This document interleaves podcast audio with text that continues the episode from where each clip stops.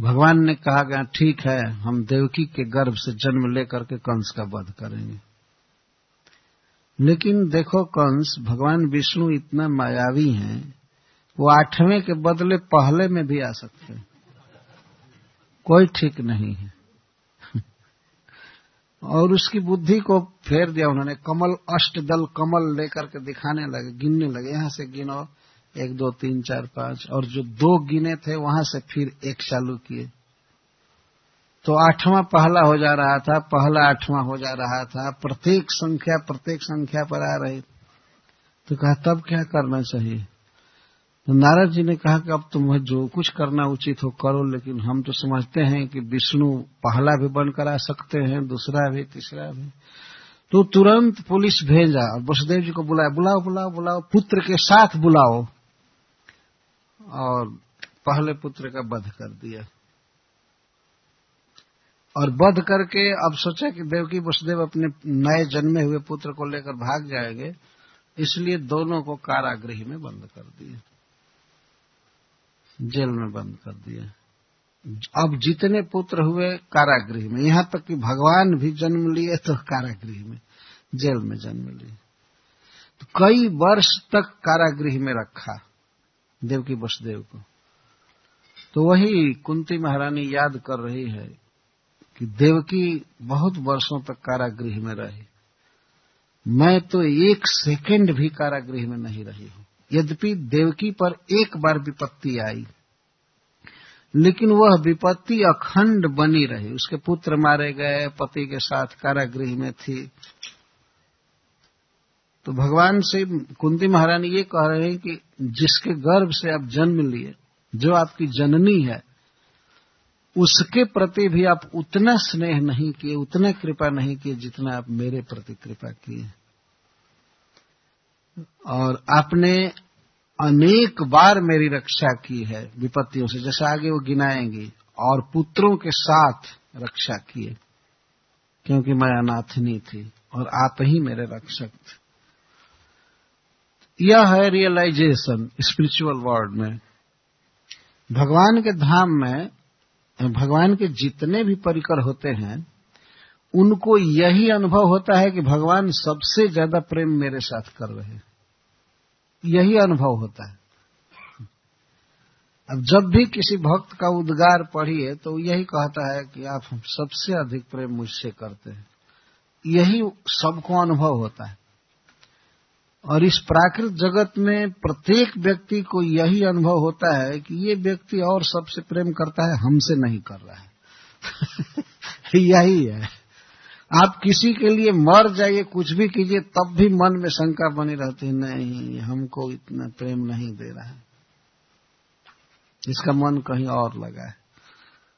यही अनुभव होता है। क्योंकि यहाँ पर कोई किसी से कितना भी प्रेम करे, वो प्रेम परफेक्ट हो ही नहीं सकता है। संभव ही नहीं।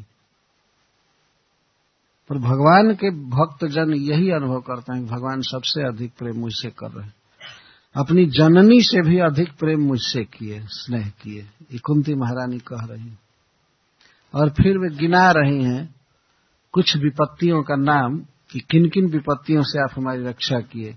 विषान महाग्ने पुरुषाद दर्शनात् असत सभाया वनवास कृष्णत।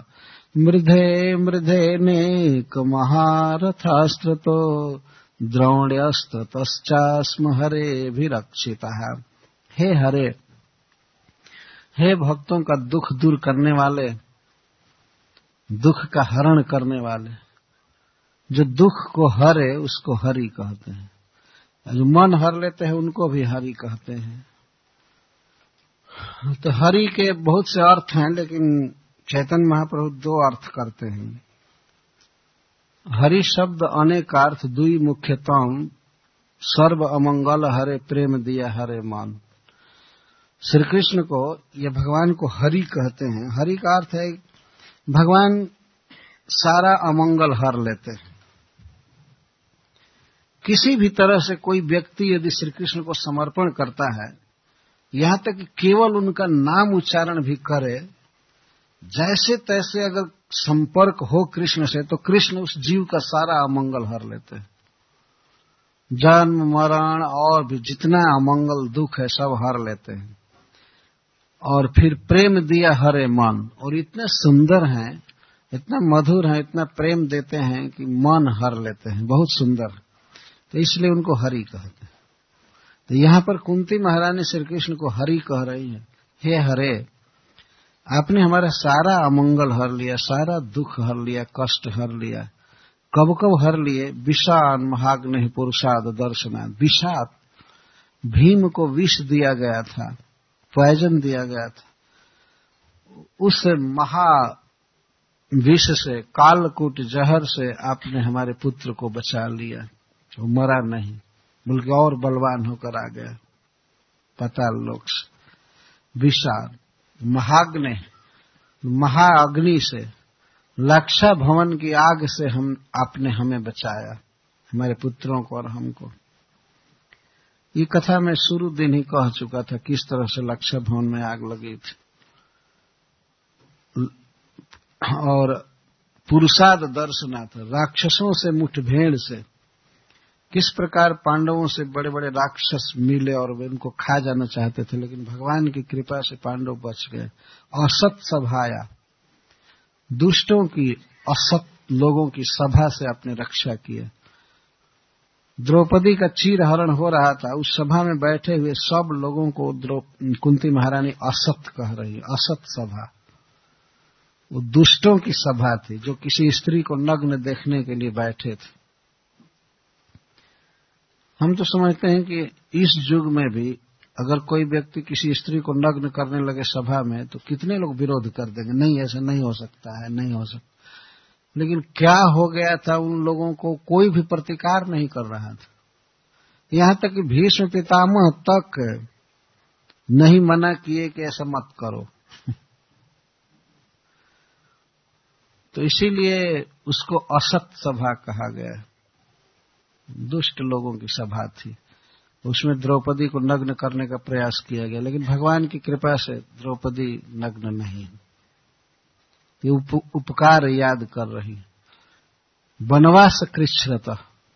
और उसके बाद राज्य का अपहरण किया गया जुआ के बहाने से। और वन में अनेक कष्ट आए पांडवों के लिए। अनेक राक्षस अनेक प्रकार से कष्ट हुआ लेकिन तुरंत कष्ट पार हो जाता था। एक दिन द्रौपदी का अपहरण हो गया वन में। जयद्रथ चुरा करके ले गया, लेकिन शाम होते होते द्रौपदी फिर घर आ गई। उसी समय महाराज युधिष्ठिर, मारकंडे जी से मिले, और महाराज युधिष्ठिर इतना दुखी थे, इतना दुखी थे कि मारकंडे जी से कहे कि, हे मुने, आप तो चिरंजीवी हैं, बहुत इतिहास देखे हैं। क्या आपने कभी सुना है या देखा है कि मेरे जैसा विपत्ति से ग्रस्त कोई व्यक्ति हुआ है संसार में पहले? मेरे पिताजी मर गए, मेरा राज चला गया, मेरी पत्नी का अपमान किया गया, अभी कल चोरी चली गई मेरी पत्नी वन में इतना कष्ट। क्या ऐसा पहले कभी किसी को हुआ था? तो मारकंडे जी समझाते हैं कि महाराज, आपकी पत्नी तो सब दोपहर को चोरी गई। और शाम को मिल गई। लेकिन भगवान राम की पत्नी तो समुद्र पार ले जाई गई थी। और उस विपत्ति का तो कोई और छोर नहीं था। तब तब युधिष्ठिर महाराज भगवान राम के विषय में पूछने लगे। तो महाभारत में एक सेक्शन है रामायण का। पूरा युधिष्ठिर महाराज सुन रहे हैं और अरकंडे जी प्रवचन कर रहे हैं। तो ऐसी घटना बहुत पहले हुई है, वो सांत्वना दे रहे हैं। आप पर कम विपत्ति आई है। पहले बहुत विपत्ति आई थी ऐसे वैसे।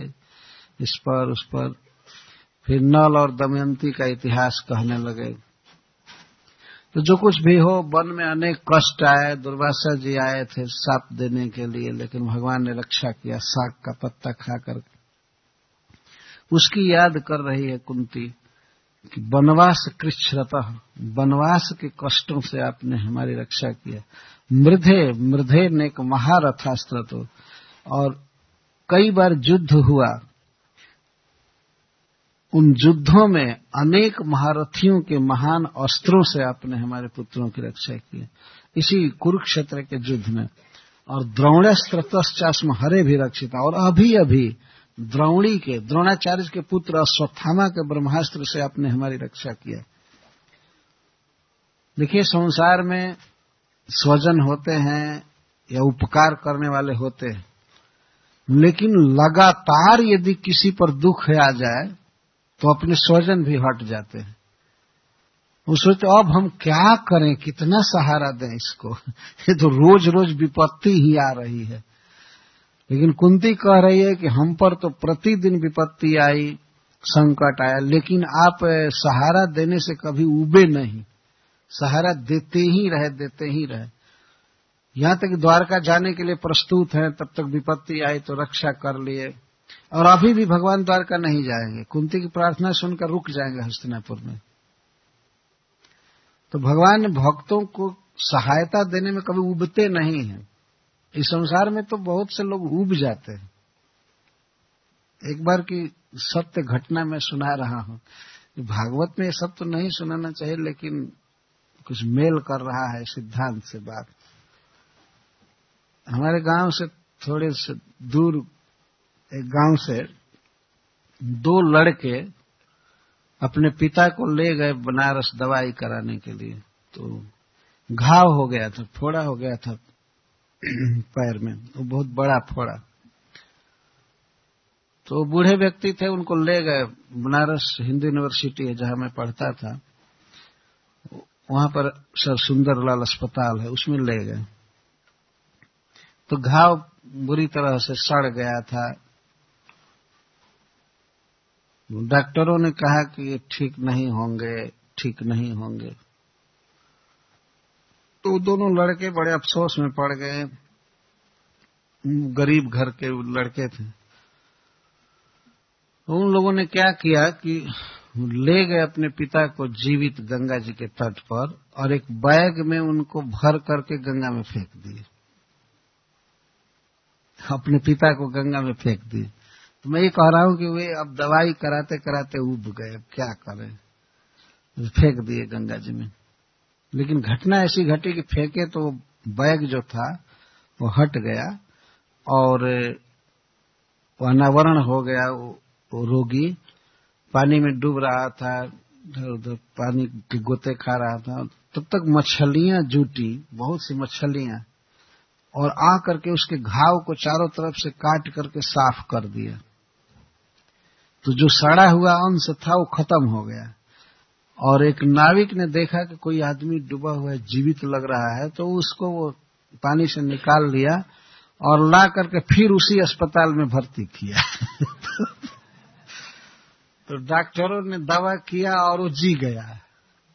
और वो दोनों गंगा में फेंक करके चले गए गाँव पर और कहे कि पिताजी मर गए थे, हम लोगों ने गंगा जी में फेंक दिया।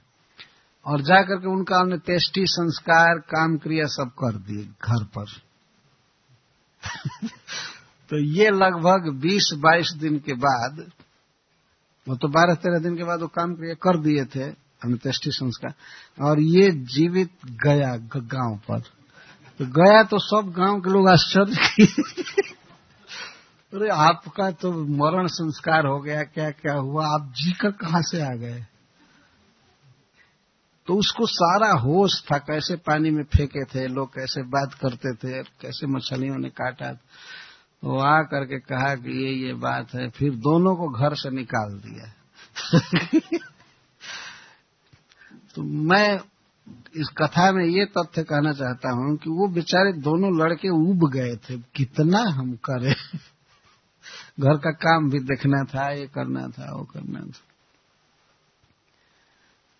लेकिन भगवान तो ऐसे धैर्यशाली व्यक्ति हैं कि अनादिकाल से जीवों का पालन कर रहे हैं और कोई जीव उनका भजन नहीं कर रहा है, फिर भी पालन कर रहे हैं।